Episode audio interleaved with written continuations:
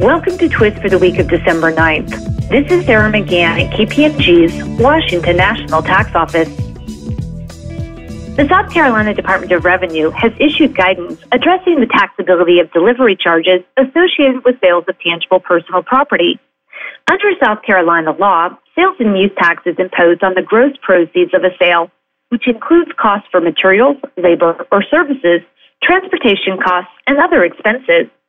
The ruling provides that delivery charges are included in the tax base and subject to sales and use tax if the delivery is by use of the retailer's truck, by use of a common carrier and the sale is FOB point destination or place of buyer, or by delivery from a factory directly to the customer, provided that transportation is paid for by the seller. The department also provides guidance on when delivery charges would not be included in the tax base.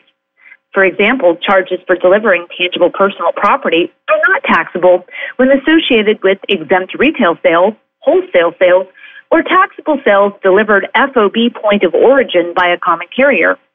In a bundled transaction containing both taxable and exempt sales, delivery charges can be prorated based on taxable sales if reasonably possible.